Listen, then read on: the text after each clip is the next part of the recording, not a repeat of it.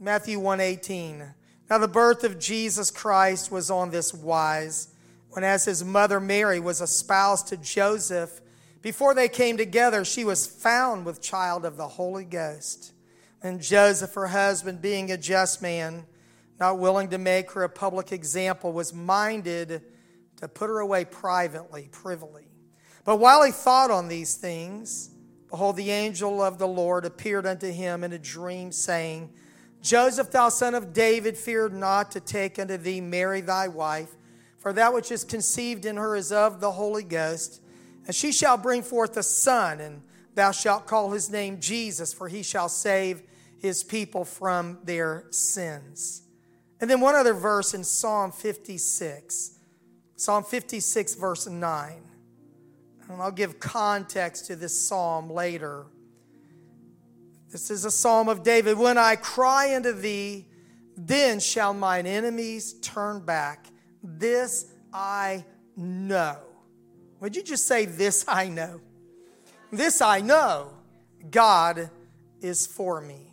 I'd like to speak to you tonight on the subject, certainty in uncertain circumstances. Certainty in uncertain circumstances. Thank you. You may be seated. Appreciate you standing and worship and honoring the Word of God. Well, I have great news for you. Life is filled with uncertainties. Isn't that a revelation? Came out on a rainy, windy, cool Wednesday night to hear something you already knew. It has always been that way. It always will be until we get to heaven. But there are times in our lives when God gives us a longer-term direction of what we should be doing for Him. It's interesting that when Israel was carried away, Judah was carried away into Babylonian captivity, they wanted to bring a rebellion. They wanted to try to escape. And the Lord, in essence, told them, settle down. You're going to be here 70 years. There's nothing you can do to shorten the 70 years. So settle in, do the best you can where you are. In 70 years, I'll deliver you, but not before. And there's nothing you can do to change that reality. They knew that they were going to be there 70 years as a consequence of violating God's Sabbath rest of the land and other sins, of course. But then there are those times in our lives when we are in a season of uncertainty. Decisions seem to be more short term. It's difficult to look way down the road to have a 20-year plan or a 5-year plan or maybe a 1-year plan. It seems like it's a reach for us to look beyond the short-term circumstances in our lives. And I have observed that in those times, God, who knows the end from the beginning, gives us direction when it is needed. Usually not before it is needed, and usually not until the last minute, because He's teaching us to trust Him. In seasons of uncertainty, our certainty, our confidence is in the leadership of the Lord in our lives. The Lord can conceal His will, or He can reveal His will. There are some things that God chooses to conceal from us until the right time that He reveals it to us for our good, for His glory, the direction that we need. There's a lot that we don't know about this life, both now and in the future. We live in a world of tremendous uncertainties. It's always been that way, but right now, and I'm really probably don't want to hear another sermon about COVID-19, but we recognize that it's the reality of our world right now. Cases on the rise, anticipated shutdowns, economic impacts of that, political transition in our country, societal transformation, not all for good. That's where we are right now. And in the short term, there is a lot of uncertainty. Now, I want to remind you that when I walk to the pulpit, very seldom have I been sitting around thinking about, well, what's going on in the news? What should I talk about Wednesday night? What should I preach on Sunday? What should I teach on Wednesday? I feel like it's better to talk to God about the people and then go talk to the people about God. Pray and hear from the Lord, and then He knows the circumstances of every person's life. He knows the circumstances of our culture. He knows the climate now and in the future. So he's able to give us a word from his word that is both relevant, practical, encouraging, and insightful right where we live. So that's why I bring you this message tonight, not because of current events, but because of what the Spirit of the Lord is saying to the church in our current context. So my mission tonight is to give an understanding of that which is certain, of those things which we can take to the spiritual bank, live on and die by, knowing that God is always true. We are saved and we have hope of eternity. That's who we are. We're the people of God. And God has given us a sense of certainty, of confidence in Him, right in a climate of uncertain circumstances in our world. The writer of Hebrews said in chapter 6, verse 17, wherein God, willing more abundantly to show the heirs of promise the immutability of His counsel, confirmed it by an oath, that by two immutable things, if you study this passage, it's awkward in more than one translation, but the two immutable things are God's word and His oath. He backed up His word with an oath. He didn't have to give an oath to Abraham, but He gave an oath for Abraham's sake, not his own. That by two immutable things in which it was impossible for God to lie, we might have a strong consolation who have fled for refuge to lay hold upon the hope set before us, which hope we have as an anchor of the soul, both sure and steadfast, which is entered into that within the veil. That's an entire message on its own, the anchor that is inside the heavenly veil, wherein the forerunner, Jesus Christ, has already entered before us. When circumstances are uncertain, we have a certain hope, a sure word, an anchor for the soul that does not slip. We see this played out in the life of Joseph, Mary, and baby Jesus. So I want to rehearse this story a little bit, and I want to show you how Joseph lived in this context of uncertainty, not knowing what to do in the immediate future, not the long-term future, and how God guided him. And as God guided him, He will guide us. This is a story that from God's perspective is filled with certainty. It's marked by prophecies. It's the plan that God had from before time. It was the plan that God made before the foundation of the world. But from Joseph's perspective, as the protector, as a provider for his espoused wife Mary, the soon-to-be-born baby Jesus that he didn't know about at first, there were many uncertainties. It was kind of a wild ride of twists and turns and predictable only to God alone. Joseph was unsure about what he should do when Mary was found with child. And that's what I read to you in our text in the beginning. Before they were come together, espousal was more of a formal contract and a binding ceremony. It wasn't like our modern day engagement. So they were contractually bound to be married, but they had not legally and lawfully and morally come together as one flesh. So they're engaged in our terms, espoused, which was even more serious. But Mary is found with child of the Holy Ghost. Joseph learns about this by surprise, and he's trying to decide what to do. He's a just man.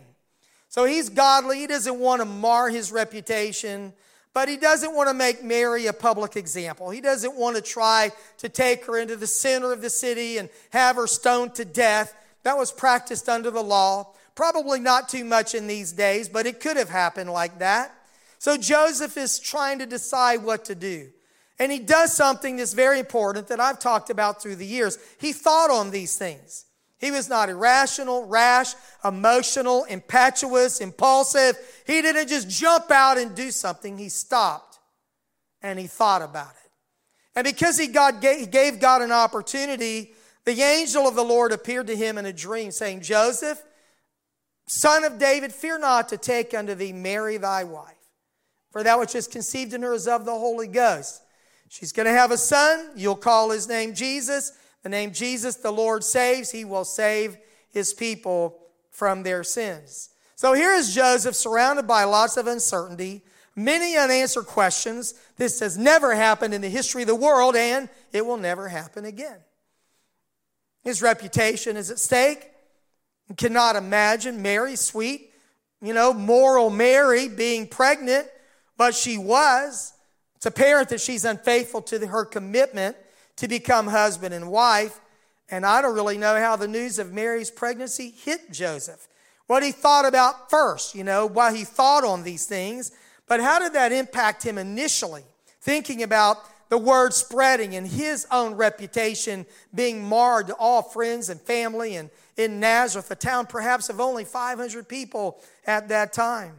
So here's Joseph needing a certain word. He's in circumstances that are very uncertain, confusing, cloudy, but waiting on a word from the Lord, waiting on direction to know what to do. I don't think he knew that an angel would appear to him in a dream, but he was giving God a chance to speak to him. Every time you make a decision, wouldn't it be wise to think on these things and pray and seek godly counsel and hear what God has to say about it? I'm glad Joseph did. So while he waited, the Lord gave him a word of certainty in all the uncertain circumstances of his life. There was a certain word that had been prophesied in Isaiah 7:14 about 700 years before Jesus was born. Therefore the Lord himself shall give you a sign. Behold, a virgin shall conceive and bear a son and shall call his name Emmanuel. It was fulfilled in Matthew 1:22 when the wise men came to visit. Matthew quotes Isaiah, "Behold, a virgin shall be with child and shall bring forth a son.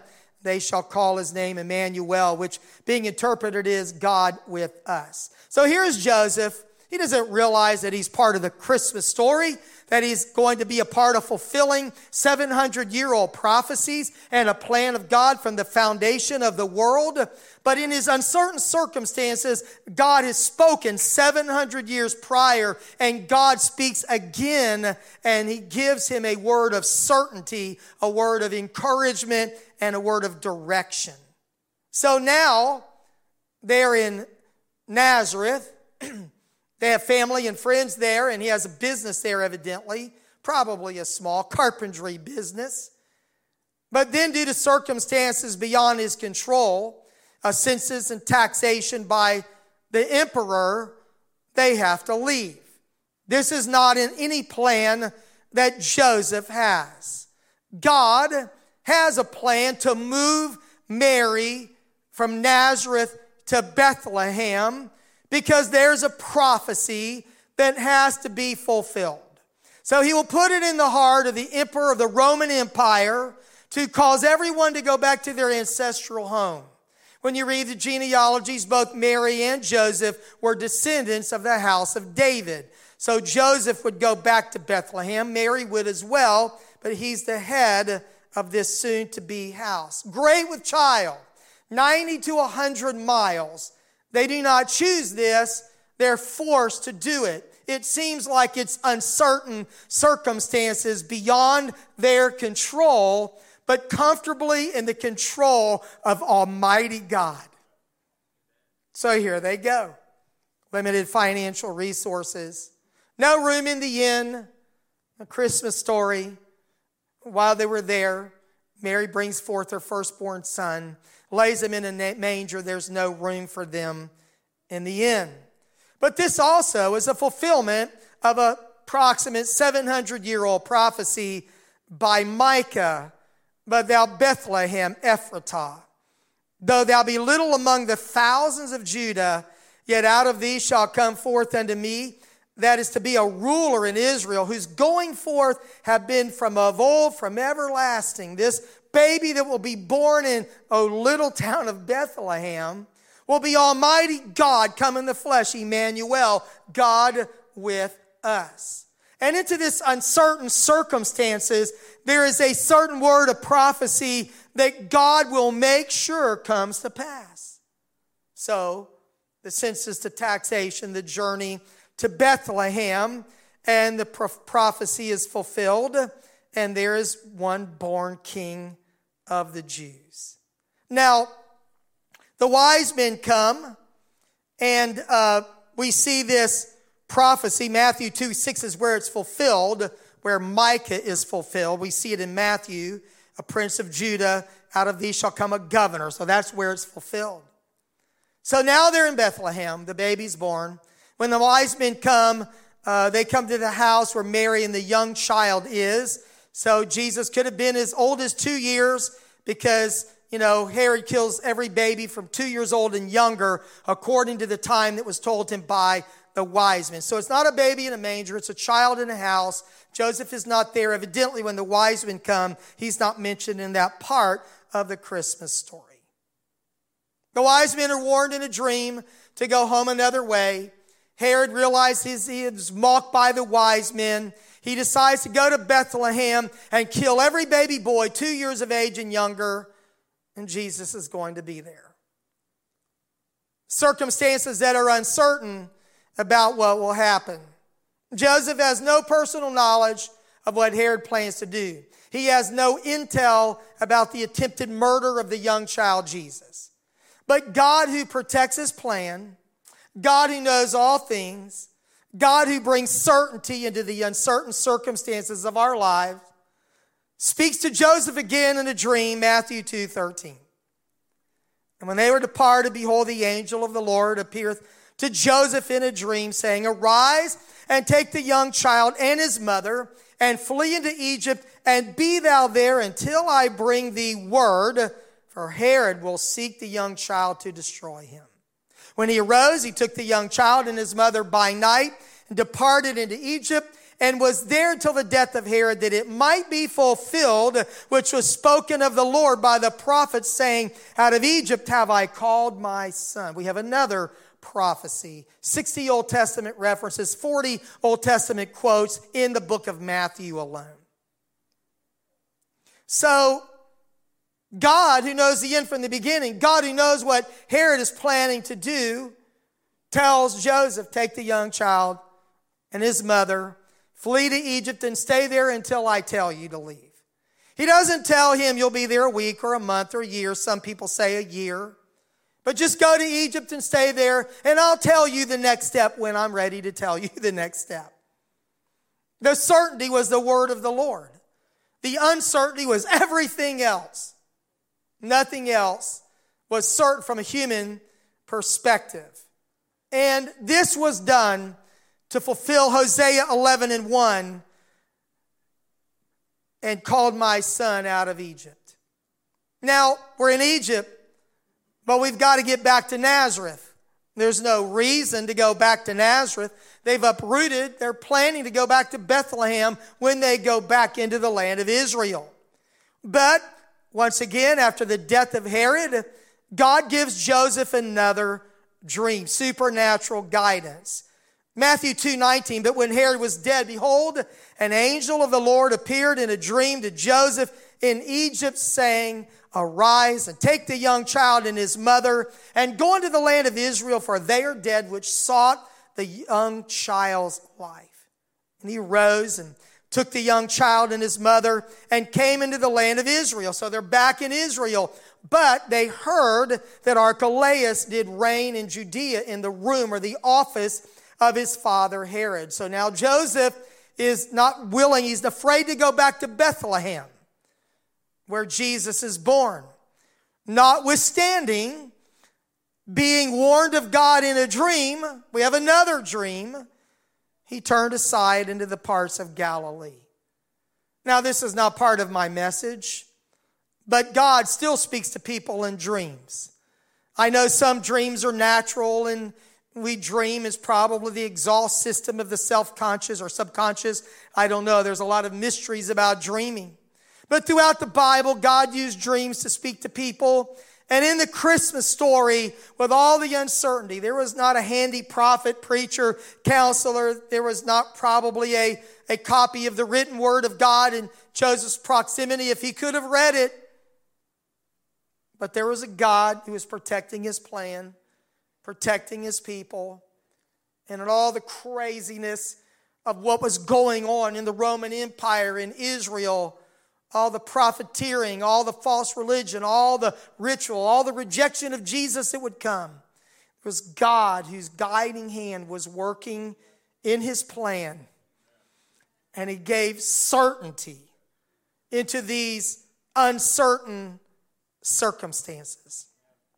The Bible said that Joseph, being warned of God in a dream, as I just said, turned aside into the parts of Galilee, and he came and dwelt in a city called Nazareth, that it might be fulfilled, which was spoken by the prophets, plural, he shall be called a Nazarene. This is a fascinating quote, probably from the context of many Old Testament prophecies. Nazarene, Nazarite, the city of Nazareth, that's where he will go. Joseph did not have a certain plan for the first few years of Jesus' life. This is the most important thing that will ever happen in human history. God has come to earth, and Joseph looks like he's winging it, right? Like, look at these people. They're in Nazareth. They go to Bethlehem. They leave Bethlehem and they go to Egypt. They leave Egypt, they go back to Bethlehem. We're not going to Bethlehem. And they go back to Nazareth.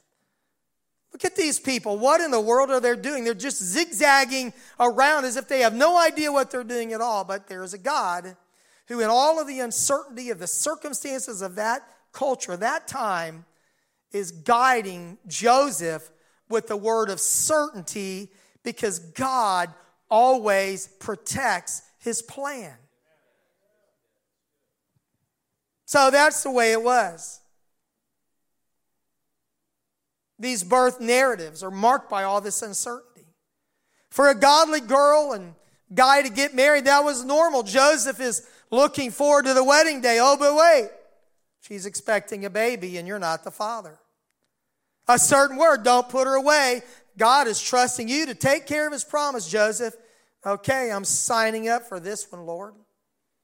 We're going to plan to have the baby in Nazareth where you've got all this support. Whoops, sorry, wait, you've got to go to Bethlehem. So Jesus is born. Well, maybe we're supposed to raise Jesus in Bethlehem, the ancestral home, the city of David. Oh, wait, no, go to Egypt. How long should we stay in Egypt till I tell you to leave? Should we go back to Bethlehem? That seems natural. Nope, back to Nazareth. Think about Joseph trying to follow the leadership of God in his life, but God understood how important it was for him to have a certain word in all of the uncertain circumstances of his life at that time. Now, reading back into the story from 2020, it's all very clear. Right? We have the Old Testament prophecies. We have the New Testament fulfillment.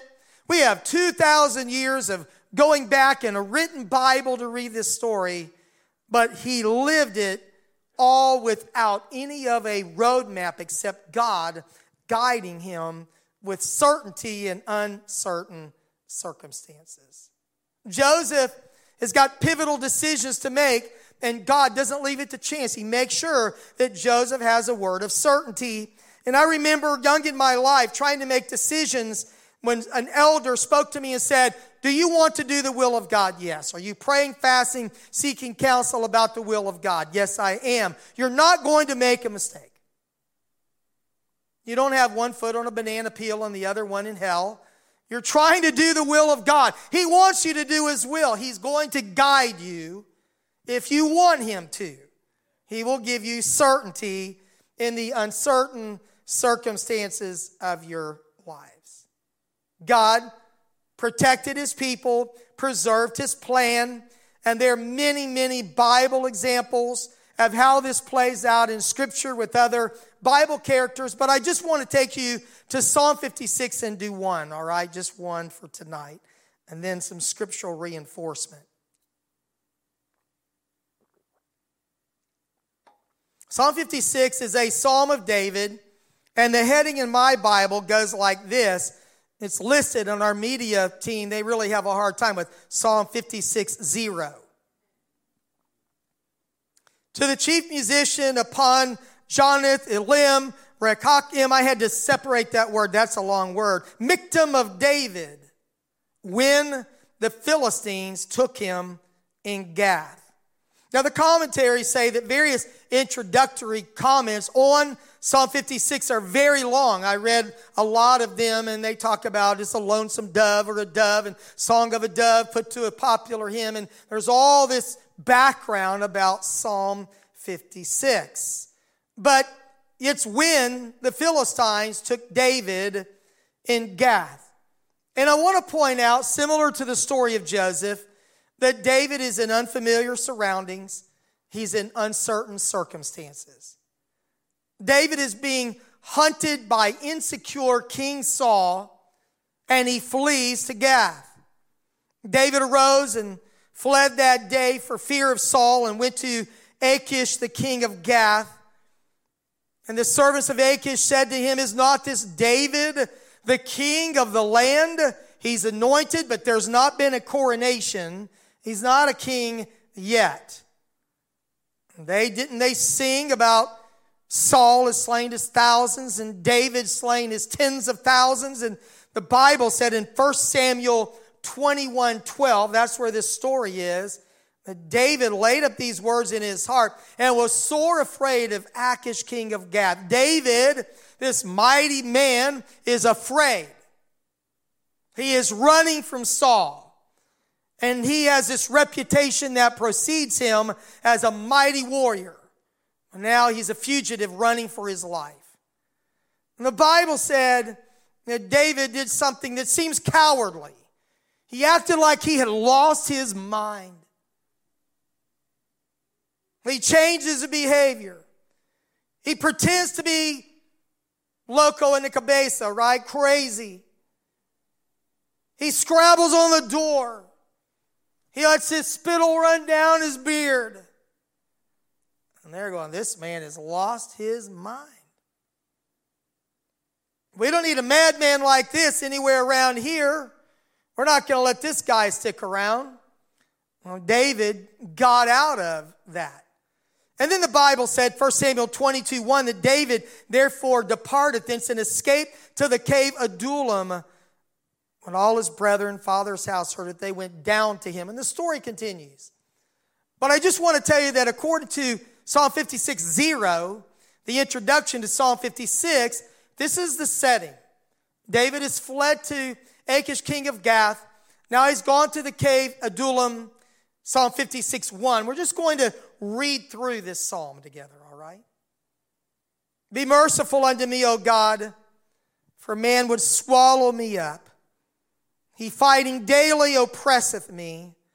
Mine enemies would daily swallow me up, for they be many that fight against me, O Most High. What time I am afraid, I will trust in thee. In God I will praise his word. In God I have put my trust. I will not fear what flesh can do unto me. Every day they wrest or twist my words. All their thoughts are against me for evil. They gather themselves together. They hide themselves. They mark my steps. They wait for my soul. Shall they escape by iniquity? And thine anger cast down thy people. Thou tellest my wanderings. Put thou my tears into thy bottle. Are they not in all thy book? In verse 9, this text, when I cry unto thee, then shall mine enemies turn back. This I know. This I know, for God is for me.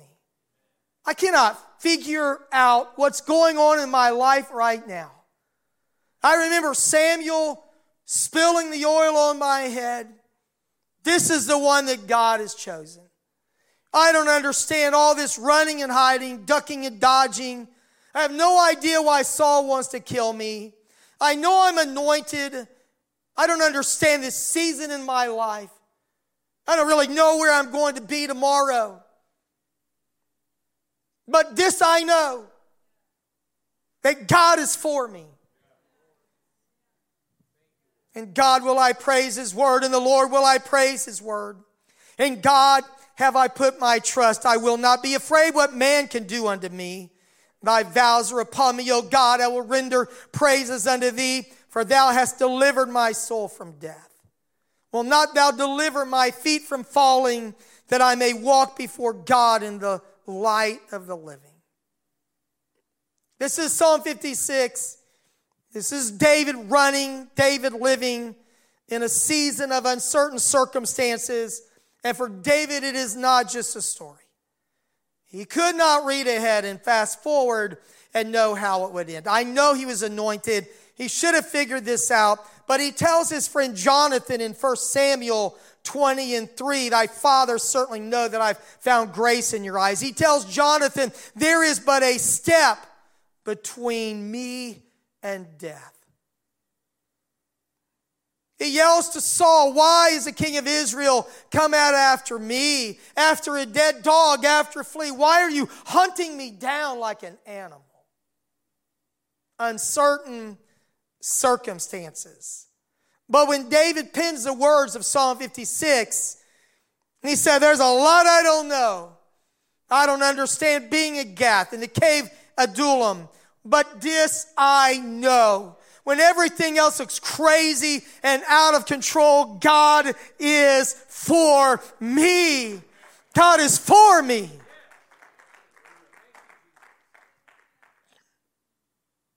Amen. This I know, God is for me. And to today, in the larger sense of our culture, there's a great deal of uncertainty in our world. I would not say more than at any other time. We always feel like we are unique and our culture is the worst it's ever been and all of that. And history certainly doesn't bear that out in terms of persecution or pressure. But we live certainly in uncertain times, right?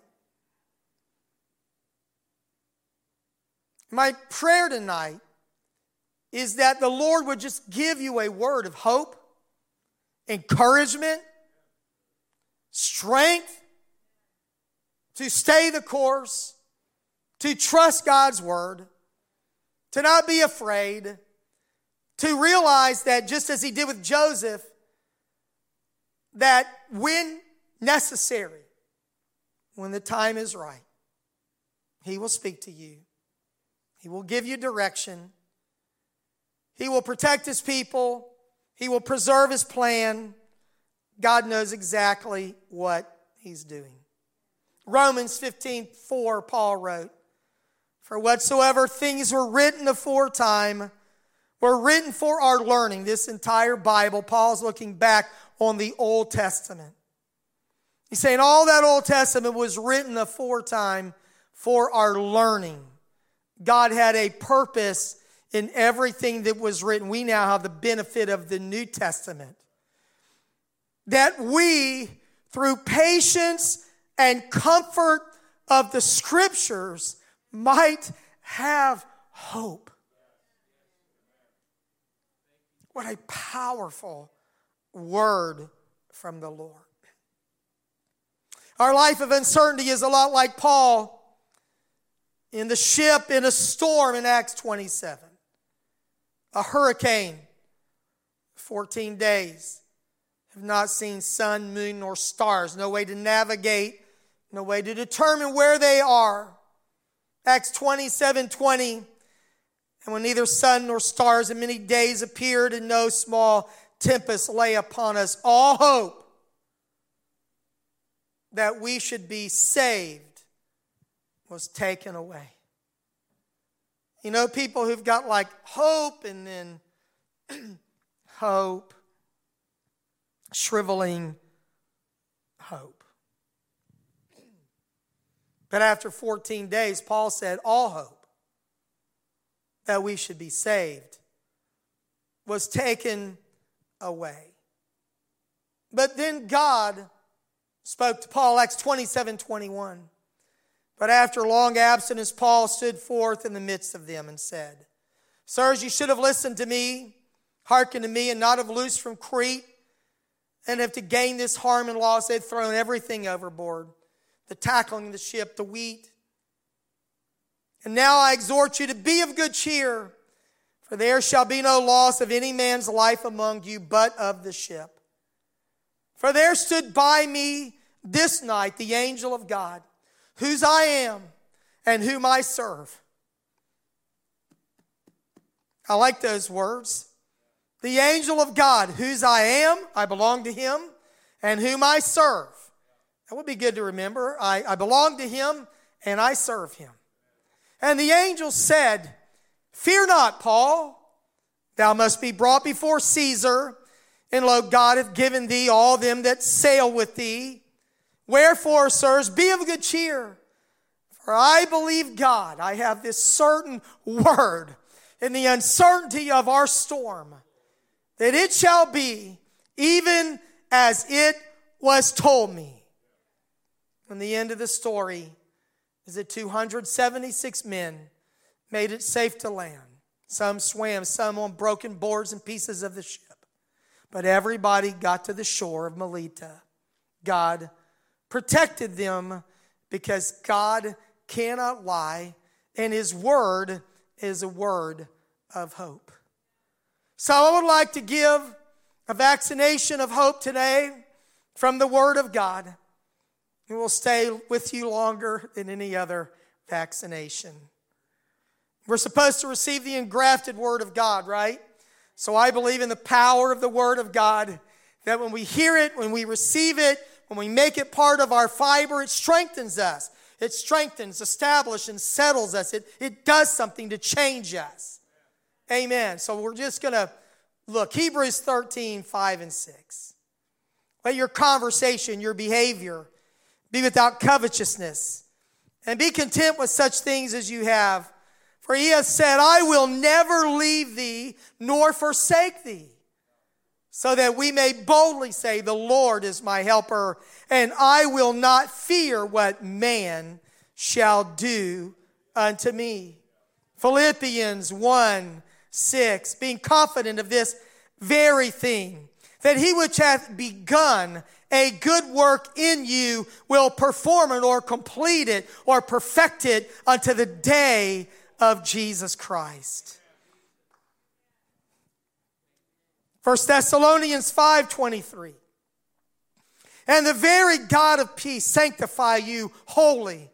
And I pray God, your whole spirit and soul and body be preserved blameless unto the coming of our Lord Jesus Christ. Faithful is he that calleth you, who will also do it."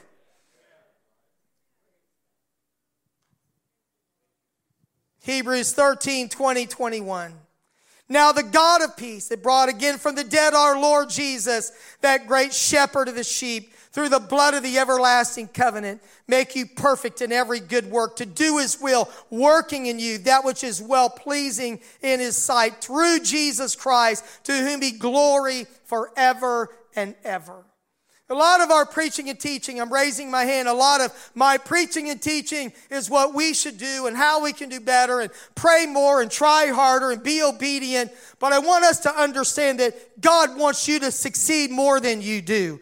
God wants you to go to heaven more than you want to go to heaven. He's got a lot more invested in this than you do or I do. And it's not just what we do, the effort we exert, but God is working in us to will and to do of his good pleasure. 1 Peter 1, 3.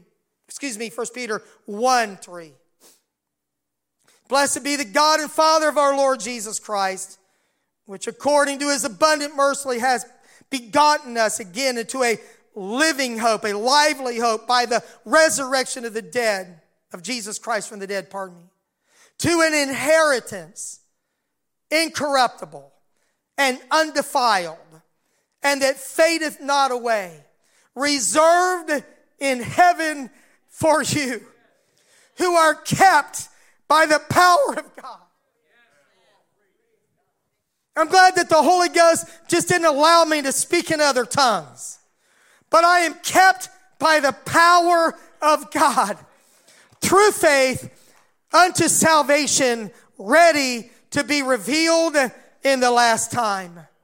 The Apostle Jude wrote, "Now unto him that is able to keep you from falling and to present you faultless before the presence of his glory with exceeding joy. To the only wise God, our Savior, be glory and majesty, dominion and power, both now and ever. Would you thank him for a certain word?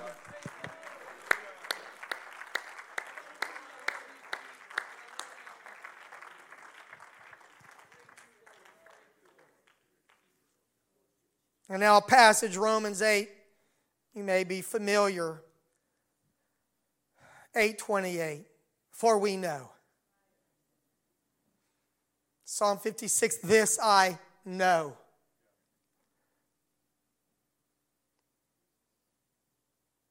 Let me just pause to say right here, there's some things you need to settle. That you quit revisiting over and over and wondering, is this true or not true? Is this true or not true? Is this what I should believe? Is this essential or unessential? Settle it in your heart. Don't live with this ambivalence forever, vacillating back and forth. And you're going to be unstable as water, like waves of the sea, right? Tossed with the wind and like foam, the Bible talks about. Settle it. So anyway. You've got to know some things. Quit living with a giant question mark for a brain. Straighten it out. Make it an exclamation point. This I know. All right, so back to Romans 8:28. And we know. This is not a hypothesis. It's not an educated guess. It's not a theory. We know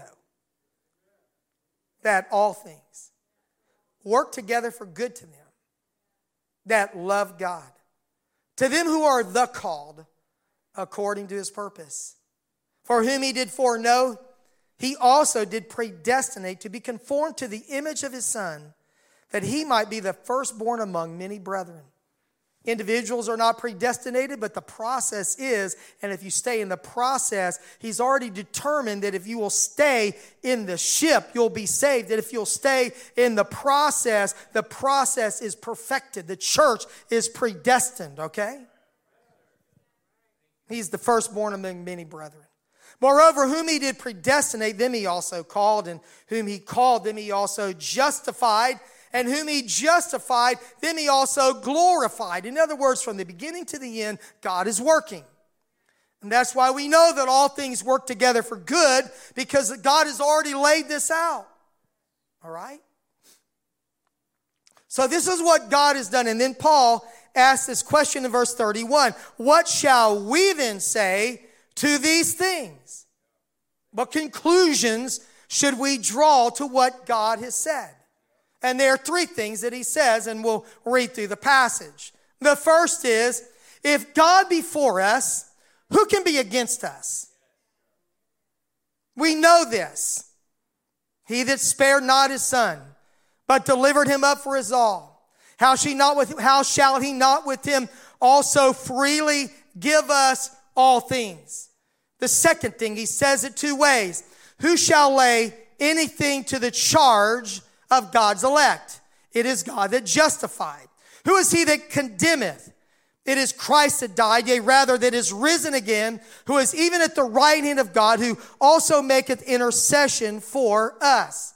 So Paul asks this question, what are we going to say to these things? If God be for us, who can be against us? And the second is, who can condemn us?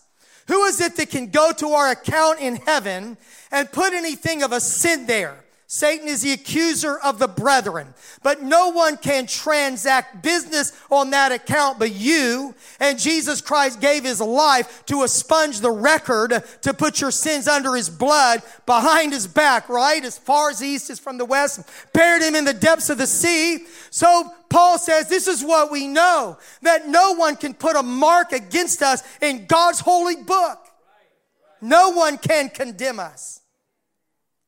And then thirdly, he says, who shall separate us from the love of Christ? I'm talking about a certain word in uncertain circumstances. So he's asking these questions, but they're really answers, right? Who shall separate us from the love of Christ? Shall tribulation or distress or persecution or famine or nakedness or peril or sword? As it is written, for thy sake we are killed all the day long. We are accounted as sheep for the slaughter. Paul says, no, nay. In all these things, we are more than conquerors through him that loved us. More than conquerors, it means to over-conquer. It is not a 15-round fight with the judge's decision. It's not a technical knockout. It is an over-conqueror. It is like a one-punch fight and you've knocked out the opponent. It is someone that just kind of smashes and destroys the opponent so quick. It is an over-conqueror. We're more than conquerors through him that loved us. For I am persuaded. We know we're persuaded that neither death nor life, nor angels, nor principalities, nor powers, nor things present, nor things to come, nor height, nor depth, nor any other created being, nor any other creature shall be able to separate us from the love of God, which is in Christ Jesus our Lord.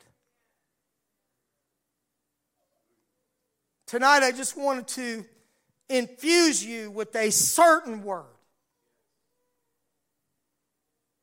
in these uncertain times.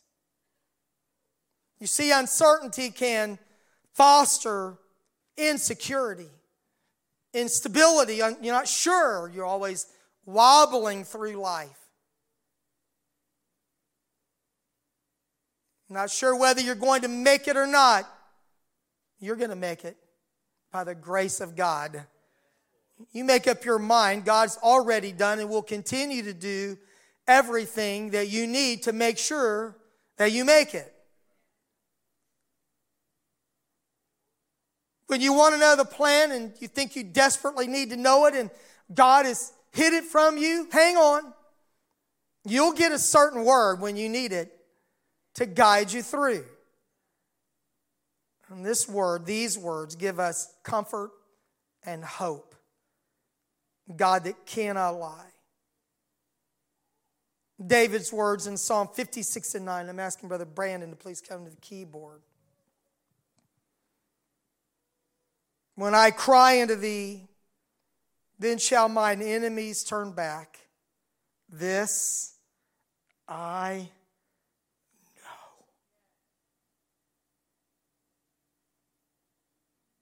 Quit playing that old kids game, you know. She loves me not. He loves me, God loves me, God loves me not. This I know. God is for me. And in the end, what else do you need to know? Let's pray. Lord, I give you thanks right now for a certain word, Lord, in uncertain circumstances of our culture. I thank you, Lord, right now because you have given us exceeding great and precious promises, Lord, that by them we may be partakers of the divine nature. I thank you, Lord, that you have given us a hope that you will guide us through the uncertain circumstances of our culture and time. And Lord, while there are many things about tomorrow that we do not understand, we know, Lord, that you hold tomorrow. And we know, Lord, that you are holding us, that you have us in the palms of your hand, that you have graven us in the palms of your hand, that you are holding us, God, safely and securely by your word. And we are kept, Lord, by that word. We thank you for it in Jesus' name. Amen. Would you stand and just give glory to the Lord right now?